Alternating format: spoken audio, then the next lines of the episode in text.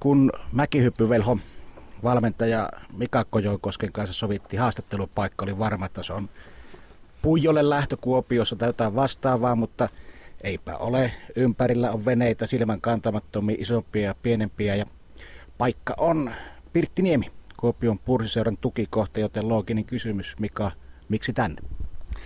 No, tämä on niin lapsena ollut oikeastaan toinen koti, että mut tunnetaan todellakin mäkihyppypiireistä, mutta, mutta täällä iso osa lapsuuden kesistä vietettiin ja, ja tietenkin niin siitä on jäänyt eli-ikäinen harrastus, puridusharrastus. Ensiksi oli kovaa kilpailua ihan pienillä veneillä, optimistijollilla ja ei-jollilla. Ja, ja sitten eli-ikäinen harrastus ja tietenkin niin kuin, mä oon myöskin äärettömän ylpeä tästä, mitä Kuopion puriseura tänä päivänä on, koska isäni teki toisen elämän uran pursiseuran rakentamissa sen pitkäaikaisena kommandöörinä ja, ja lapset oli tietenkin mukana ja, ja mulla oli hyvin arvostava läheinen, läheinen suhde isääni, niin, niin, tota, no, niin, niin siltäkin, siitäkin, siinäkin mielessä tuntuu, tuntuu aina täällä ollessa, että on niin toisessa kodissa. Onko sulle nykytyöt antanut minkä verran aikaa viettää täällä?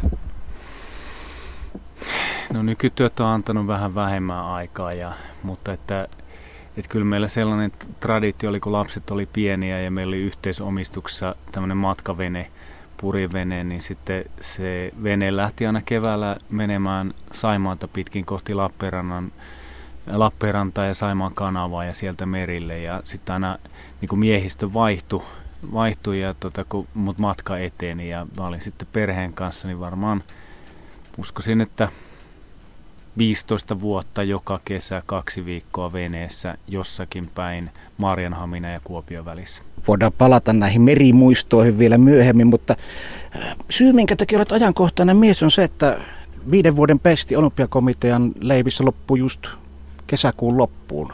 Onko sä nyt työttömänä? No en kai mä nyt ihan työttömänä ole, että tota, että sekin, sekin tietenkin on ollut mielessä, että onko tässä niin turha, turhake, että, että työttömäksi joutuu tai ajautuu, mutta, mutta en, en ole. Eli, eli nyt on niin sovittu siitä, että, että jatkan ensinnäkin yrittäjänä, mutta myöskin tota lajiryhmä vastaavaa hommaa ää, niin pienellä työpanoksella olympiakomitea. Eli jään sinne hyvin pieneltä osilta niin työntekijäksi ja sitten sitten osaamisen kehittämistä teen mäkihypylle, eli mäkiä yhdistettylle suomalaiselle, että että, mutta siitä ihan täyttä työkuormaa tulee ja, ja se on tietysti ollut vähän tavoitekin, että, että kun elämä on ollut tähän asti aikamoista ryntäilyä ja kun edellistä työtä on niin kuin ikään kuin ajettu alas, niin uusi on ollut jo, jo rakenteilla ja, ja nyt oli semmoinen, niin kuin, ainakin tavoite oli semmoinen pieni pysähtymisen paikka. No mä en välttämättä aina aktiivisesti lukenut Gangia, että mä en tiedä miten Norjassa media sua kohteli, mutta viimeinen viisi vuotta oli melkoinen mankeli. Eli olympiamenestysten tai sen saavuttamattomuuden kautta, niin sä olit aika kovassa julkisuudessa. Miltä se tuntui? Joo, eli varmaan niin suurempi julkisuus tuli silloin, silloin tota valmentajauran aikana ja se oli pääsääntöisesti niin menestyksen suitsutusta, kun, kun mitä niitä tuli 14 vuotta, 14 vuotta, 34 arvokisamitalia oli se, se saldo. Ja tota, Vädenskang kirjoitti isolla ja laajasti, mutta, tota, mutta sitten tämä viimeinen viisi vuotta on ollut toisenlaista. Ja se on varmaan tasapainottanut, niin kuin, että, että kun urheilujulkisuus ja julkisuus yleensä, niin semmoinen keskiarvoinen julkisuus ei ole mitään. Että se on joko niin kuin, se on joko liian hyvää tai, tai sitten aika, aika huonoa tai liian huonoa silloin kun puhutaan henkilöjulkisuudesta. Ja mä koin nyt sitten sitä tasapainottavaa shittiä tässä viimeiset viisi vuotta, en oikeastaan viimeistä viittä vuotta, sanotaan, että se oli Rion keväästä, 16 keväästä alkaen, kun ensimmäistä kertaa tehtiin OKM tukipolitiikan taloustarkastusta, siitä alkoi se mylly ja ja se saatiin kääntymään ihmeelliseen valoon. Ja, ja sitten sen jälkeen niin Rion menestymättömyys, eli yksi olympiamitali ja sitten, sitten tota, pilvenharjalle nostettu, nostettu Kojonkoski, joka sitten löydettiin syl, sylkykupiksi siitä, niin se, sen jälkeen ollaan niin aika, aika tota, no, niin oltu aika kovassa myllyssä. Oliko kritiikki asianmukaista? Oliko se kritiikki perusteltu? No kyllä se sosiaalisen median aikakautena niin asia, asiat eivät ole niin kuin ne on, vaan ne on niin kuin ne näyttää olevan. Että, että varmasti niin kuin, kriittinen pitää olla, kriittinen ja analyyttinen ja, ja, tota, ja osa kritiikistä on varmasti myöskin niin kuin siellä on asian juurta olemassa, mutta kyllä se tunneperäisyys sekoittaa järjen, järjestä, kun joku maalataan, niin kuin, maalataan negatiiviseksi huonoksi, niin, niin, tota, noin, niin sitten sit seuraava otsikko pitää olla vähän suurempi negatiivinen ja huono. Ja sitten taas seuraava otsikko, että se näkyy, että se lähtee semmoiseen negatiiviseen kierteeseen, että että kyllä mä tietenkin joka päivä ja nyt varsinkin kun pieni pysähdys tulee, niin mietin, että mitä asioita olisi voinut tehdä paremmin, mutta toisaalta sitten näen myöskin näin, että, että itse annoin kaikkeni peliin ja sitoutuminen oli,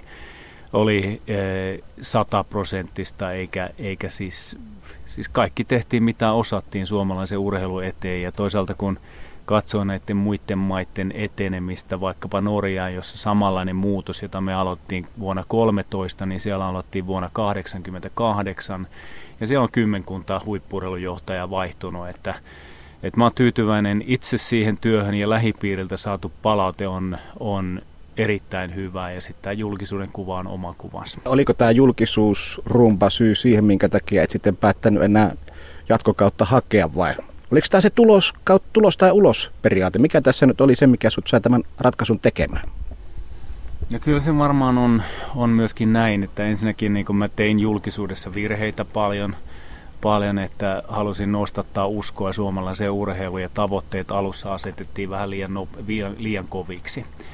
Ja, ja, tota, ja sitten, sitten tietenkin niitä sanoja vastaan niin peilattiin niitä tuloksia, että, ja sitten monta muuta asiaa, mitä oli vaikeita hetkiä, niin meillä olisi pitänyt olla voimaa niin kuin olla viesti, viestimässä asioita sitä omaa mesitsiä, että jäätiin vähän niin kuin syrjärooliin siinä. Ja itse olin tottunut koko ajan siihen niin kuin omalla urallani, että, että ihminen saa ja organisaatiot saa mitä ansaitsee. Ja, ja tämä sitten kääntyi semmoiselle uralle, että, että näin en kokenut oliko tästä syy siihen, siihen lopettamiseen, niin mä, mä sanoisin näin, että, että nykymaailmassa, niin kuin tot, totesin jo, että asiat ovat enemmän niin kuin ne näyttää olevan, niin kuin, kun mun johtajuus ja, ja huippuurheiluyksikkö maalattiin siinä kohdassa niin kuin huonoon valoon, niin se vie myöskin niin kuin, äh, niin kuin työkaluja niin kuin pois, jolla sä, jolla sä voisit tehdä asioita.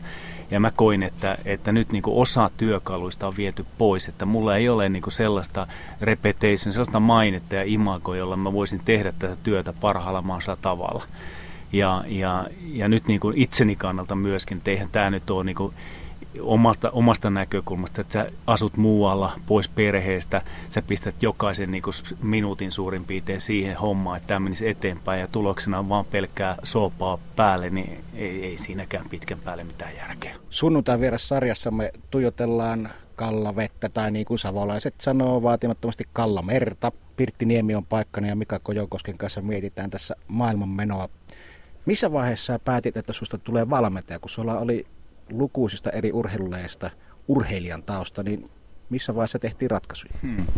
Hyvä kysymys. Eli, eli tota, mä menin lukion jälkeen ensiksi op, opiskelemaan matematiikkaa Jyväskylän yliopistoon ja sitten kahden vuoden jälkeen ra- laskettiin jotain satulapintoja avaruudessa ja siinä kohdassa huomasin, että hei, et mihin tämä johtaa, mitä mä haluan, onko tämä se, mitä tulee ja sitten päätin hakeutua liikuntatieteelliseen ja, ja tota, sitten aika lailla nopeasti sen jälkeen. Mä olin siinä kohdassa vielä huippureilija ja A-maajoukkuessa mäkihypyssä ja sitten, sitten tota, joudun loukkaantumisen seurauksena onneksi, koska musta ei olisi tullut mitään voittia tällä keholla. Mutta, mutta onneksi jouduin, jouduin sitten lopettamaan ja jotenkin jäi semmoinen, että, että jos mulla olisi oikeasti työkaluja auttaa sellaisia nuoria intohimoisia urheilijoita, jotka haluaa mennä eteenpäin, että se olisi vasta hienoa. Ja siitä se lähti. Sitten mä olin niin tutkijana tai valmistuin tutkijaksi, valmentajakouluttajaksi Jyväskylän yliopistosta ja aika lailla nopeasti jo opiskelujen aikana rupesin valmentamaan. Se tuntui, se tuntui hienolta. Sitten siihen aikaan mäkihyppyvalmennus tietenkin 90-luvulla, niin se ei oikein tuottanut tota, niin kuin leipää pöytää. Et se tehtiin varmaan semmoista 3-40 tuntia viikossa, mutta se oli kaikki harrastusta. Sitten piti muulla hommalla tehdä se, tehdä se tota, no niin, niin kuin perheen toimeentulo ja ja sitten se kaikki oli niin kuin hienoa, hyvää, mukavaa. Okei, päivät oli pitkiä. Sitten vietiin silloin 97 niin kuin sitten Itävallan hiihtoliiton ää, tai Itävallan talviurheiluhistoria ensimmäisenä ulkolaisena päävalmentajana Itävalta. Ja sit siinä kohdassa sit mä olin eka kertaa niin päätoiminen valmentaja. Oliko se helppo tulla ulkopuol- ulkomaalaisena valmentajana noinkin vahvaan kulttuuriin? No ei missään tapauksessa. Kyllä se oli niin iso, iso riskisijoitus, että siellä oli tota noin, niin vahva kulttuuri ja, ja mulla oli siihen aikaan ehkä, ehkä enemmän kuin nykyisin niin vahva itseluottamus ja ja, tota, ja ajattelin, että, että pystyn tähän hommaan ja en sillä lailla pelännyt, pelännyt mutta huomasin sen kyllä, että, että ympäristö, iso ammattilaisten ryhmä katsoi, että miksi helvetissä tänne tarvitaan niinku, niinku tota, nuori suomalainen vetämään, että kyllä me tämä homma osataan. Mutta Toni Innauri, joka on sen, oli siihen aikaan sen koko talviurheilukulttuurin päällikkö siellä ja oli nähnyt sitten minussa jotain ja, ja mäkihyppy Itävallassa siihen aikaan oli vaikeuksia, niin päätti, että tänne tarvitaan tämmöinen nuori suomalainen ja ja tota, onnistuttiin sitten kaikissa niissä hommissa, tai, tai niissä, ainakin niissä isoissa asioissa, mitä tarvitaan yhteisöllisyyden rakentamiseen, yhteisen linjaan, hyvään luottamukseen ja, ja sitten joka johtaa hyvään päivittäiseen tekemiseen ja, ja tota, osattiin niin ehkä installoida nämä mun, mun opit siihen kulttuuriin, kun mikään hän ei mene niin kuin kopioimalla, vaan sun pitää oikeasti niin kuin ymmärtää vähän sitä ympäristöäkin ja sitten ruvetaan, ruvetaan tekemään. Ja, ja saavutettiin aika iso tason nousu. Mä olin kaksi vuotta sitten siellä ja kunnes sitten vaimo päätti, että, että, että meidän perheen elämä ei jatku Itävallassa, vaan tullaan takaisin Suomeen. No minkälainen valmentaja, minkälainen johtaja sä oot, koska sitä ikäpolvea, mitä säkin edustattiin monille tuommoinen johtamiskulttuuri miehille etenkin tulee suurin piirtein reserviupserikoulusta ja Aku Ankasta, että siinä on ne, millä sitä nuotitetaan. Joo, näin se juuri on, että reserviupserikoulusta vähän tuli mullekin, mutta mulla oli ehkä semmoinen onni onnettomuudessa, että tota, et mä olin siinä, sain ennen tätä Itävalla keikkaa niin tehdä pari, pari vuotta väitöskirjaopintoja ja niin kuin hyvän keskittymisen tilasta urheilussa, että mikä, mi, miten se niin kuin aivotoiminnan näkökulmasta on täällä, täällä neurologian, neurologian laitoksella ja tota, ymmärtää vähän siitä psykologia neurologia, mitä se on. Ja sitten kun menin sinne Itävaltaan, niin, niin ehkä siitä omasta fysiologis-biomekanisesta lähestymisestä niin urheiluvalmennuksen, niin siitä tuli, siitä tuli toisenlainen. Et mä katsoin niitä urheilijoita ja sitä joukkuetta aika syvälle silmiin ja aistin sitä ilmapiiriä ja rupesin miettimään oikeasti sitä, että, että miten semmoista päivittäistä intohimoa voidaan rakentaa niin kuin, niin kuin isossa kuvassa, että vuosi eteenpäin ja sitten tänään, että miten, mitkä on ne keinot. Ja siitä tuli semmoinen 14 vuoden niin kuin tutkimusmatka, opintomatka, hieno, hieno tota noin, niin korkeakoulu mulle niin kuin johtamiseen. Ja, ja, tota, ja siitä mun nousee vieläkin niin ihokarvat pystyy, että mitä kaikkea sai kokea. Se, se onhan se tietysti niin tommosen, että, että joku voi ajatella, että, että, että urheiluvalmennuksessa se on niin S-off ja metsää juoksemaan tai jotain hyppää enemmän ja niin edelleen. Mutta kyllä se loppu, loppupelissä niin se joukkueen, eli yksi, monien yksilöiden niin kuin tulos tulee siitä, että minkälaisella energialla saadaan päivittäin hommia tehdä, minkälaisella silmänkirkkaudella ja intohimolla, minkälaisella feelingillä, mit, miten, miten sitä rakennetaan kaikista näkökulmista ja, ja siinä me sitten näiden tulosten valossa onnistuttiin aika hyvin. Arvoisat radion katselijat, ette huomanneet, mutta Mika Kojonkoskella tuli äsken ihonkarvat pystyy tuossa tuota vaihetta kertoessa. Toinen sun pitkä ulkomaanstintti oli Norjassa. Sut valittiin siellä pari kertaa vuoden valmentajaksi urheiluhullussa maassa ja, ja menestystä tuli. Oliko lähellä, että olisit jäänyt sinne? Sullehan tarjottiin sieltä vielä ihan, ihan isoja duuneja. No varmasti kaikki on ollut. Et en mä tiedä, että on mitään viisaita ratkaisuja mä matkan varrella tehnyt ja kukaan ei sitä tiedä. Että aina tehdään ratkaisuja. Mä olin seitsemän vuotta ensiksi siellä. Mulle sanottiin, että kaikissa projektihommissa, että maksimi seitsemän vuotta, että sitten, sitten tota, vaihda maisemia. Ja, ja meille, mä sanon, että meidän, meidän niin kuin, niin kuin tavallaan se joukkueen toiminnan filosofia on niin hyvä, että tämmöiset yleiset säännökset eivät koske meitä. Mutta se seitsemäs vuosi oli kaikkein vaikein. Ja, ja se, sen jälkeen tota, muun muassa valmentaja, joka kuvitteli olevansa niin energian lähde, niin, niin sai palautteen yhdeltä muistaakseni Tom Hildeltä, jonka, jonka palaute kuuluu keväällä näin, että Mika, you became to be old, mad and sad. ja tota, sit, Voiko sen suoremmin sanoa? Voiko sen suoremmin sanoa? Se ehkä, ehkä kuvasti myöskin sitä, että joukkueessa oli avoin luottamuksen ja rehellisen äh, niin kuin, äh, palautteen kulttuuri, ei pelkästään valmentajalta urheilijalle, vaan myöskin toisinpäin. Ja siinä kohdassa mulla oli semmoinen paikka, että nyt että kaksi vaihtoehtoa, että pakenen vaihdan maisemaa, me jonnekin muualle tai uudistu. Jos mietitään vielä sitä mystistä norjalaisuutta, mitä me täällä jaksetaan vuodesta toiseen ihmetellä, että sama kansakunta ja mitalleja tulee ja voittoja tulee, niin näetkö sä norjalaisessa urheilijassa, urheilupersoonassa jotain erilaista verrattuna vaikka suomalaisessa? Hmm, ehkä, ehkä sitten norjalaisessa ihmisessä näen vähän sellaista, että että se on niinku pikkusen avoimempi, pikkusen lähempänä ehkä keski-eurooppalaista kulttuuria. Mä näen, että, että Norjassa niinku semmoinen usko omaan tulevaisuuteen, avoimuus, usko itseensä, ehkä, ehkä ne jotenkin oli niinku sitten vähän paremmin pinnassa. Mutta se ei tarkoita sitä, että meillä asiat olisi huono, huonommin. Tämä on vain yksi, yksi osa-alue. Ja sitten tietenkin ur, urheilukulttuurissa Norjassa, niin siellä on vahva oikeasti vahva yhdessä tekemisen kulttuuri, että en, en tiedä mistä kaikesta se johtuu. Jotenkin näen itse, että se on Olympiatoppen, joka alkoi siis 88 ja rakensi toimintakulttuuri, jossa parhaat urheilijat, parhaat valmentajat, parhaat lajit, urheilun johto ja viimeinen hierojakin tekee yhdessä töitä ja luo niin kuin tavallaan kansallisen malli, että näin sitä tehdään. Ja kun meillä Suomessa on tämmöinen yksin suossa juoksemisen kulttuuri vähän ja, ja sitten johtajat on paskoja ja urheilijat ja, ja, ja tällainen vähän tämmöinen niin kuin vastakkainasettelukulttuuri, niin kyllä norjalaiset on siinä paljon pitempi, pitemmällä.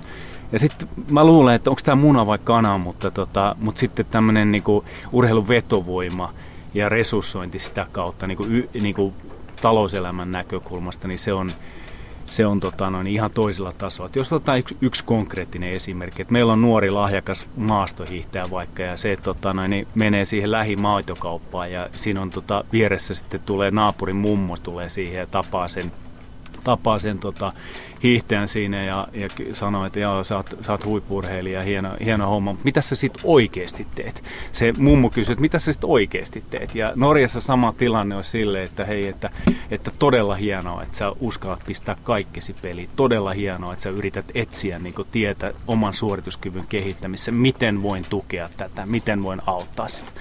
Kaksi eri lähestymiskulmaa, jotka kumpuaa kulttuurista. Sunnuntai vieraamme on Mika Kojonkoski, mutta ei olla siis mäkihyppy hommissa, vaan ollaan Kuopio Pirttiniemessä.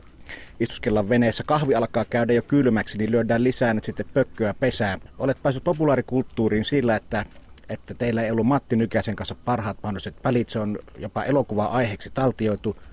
Mika Kojonkoski, minkälaiset välit teillä oli Matti Nykäsen kanssa kautta on? Joo, tätä kysymystä on, on paljon käyty. Tota, ensinnäkin niin kuin, mä aina sanon, että Matti, Matti Nykänen on yksi historian parhaista urheilijoista omassa lajissaan ja omassa ylivoimaisuudessaan ja, ja on nähnyt viereltä aika läheltä sen kaiken, mitä, mitä Matti on tehnyt ja minkälaista niin kuin, osaamista hänen ympärillään on ollut ja minkälaiset olosuhteet ja, ja siitä on niin kuin, niin kuin täysin vakuuttunut, että menestys ei ole tullut itsestään eikä sattumalta eikä se ole pelkästään lahjakkuuden niin seurausta, vaan siellä on ollut älykkyyttä, osaamista, sitoutumista, hemmetinmoista työtä.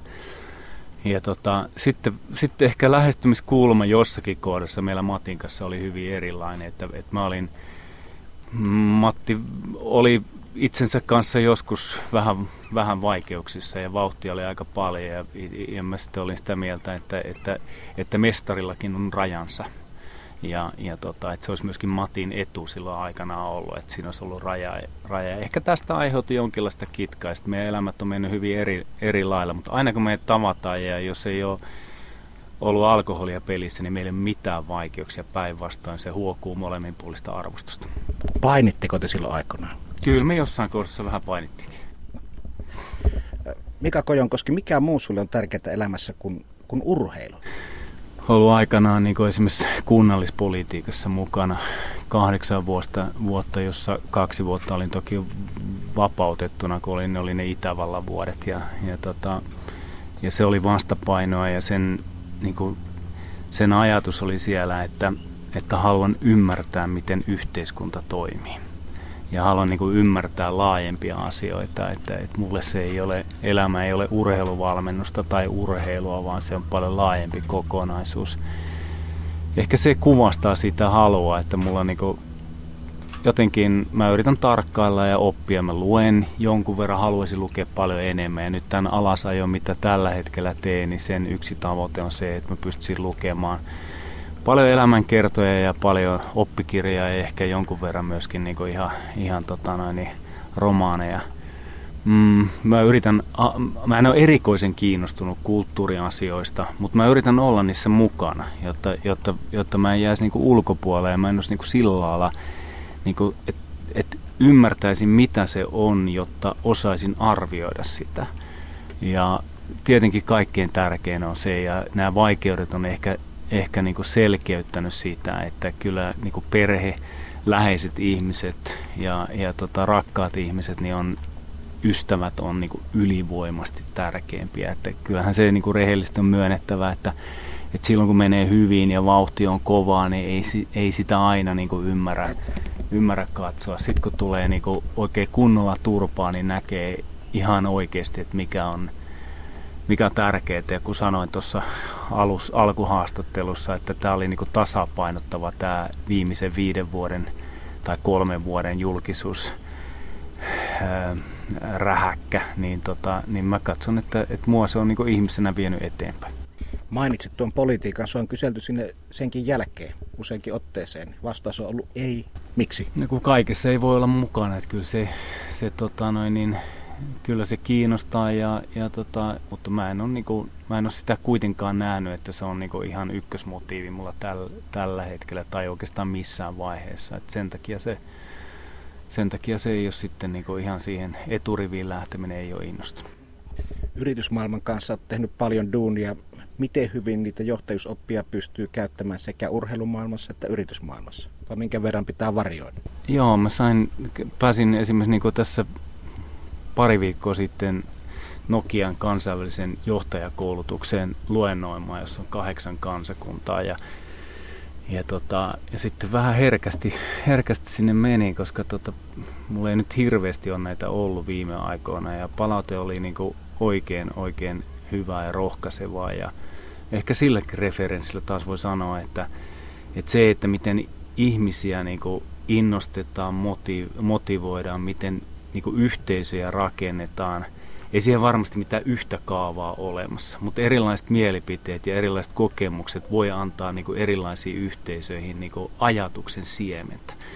Ja kun se ajatuksen siemen on kuitenkin se, millä me niin kuin yksilöinä rakennetaan aina eteenpäin.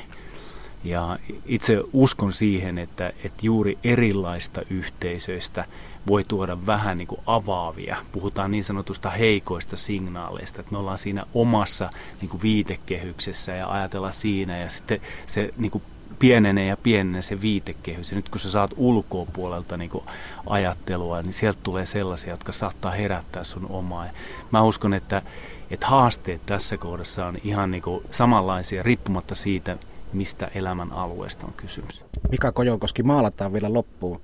Lähdetään liikenteeseen siitä, mistä aloitettiin, istadettiin tähän veneeseen. Mikä vedellä olemisessa on parasta? No hyvä kysymys. Varmaan jokainen yksilö tässä kohdassa kokee sen niin kuin omalla tavalla. Et itse koen se sillä lailla, että se on, niin kuin, se on rauha, se on, se on siirtyminen niin kuin tavallaan laiturilta, hyppäät peränarut irti, niin oot, niin kuin, oot itsesi ja, ja lähestesi kanssa siinä ja se on jotenkin niin kuin, se on jotenkin rauhoittavaa. Sitten tietenkin luonnon kanssa eläminen, se on toisaalta haasteellista. Ja se vie, niin kuin, jos, jos me puhutaan purjeveneestä, niin se vie niin kuin ihan mukana, koska sä et voi niin kuin ihan aivottomaksi siihen herätä et, tai heittäytyä. Et sun pitää koko ajan lukea tuulta, lukea sääennusteita, lukea karttaa, navigoida. Ja, ja ehkä se on niin semmoista kolmanneksi ehkä se on semmoista kokonaisvaltaista free freshing, että aivot täyttyy ihan jollain muulla.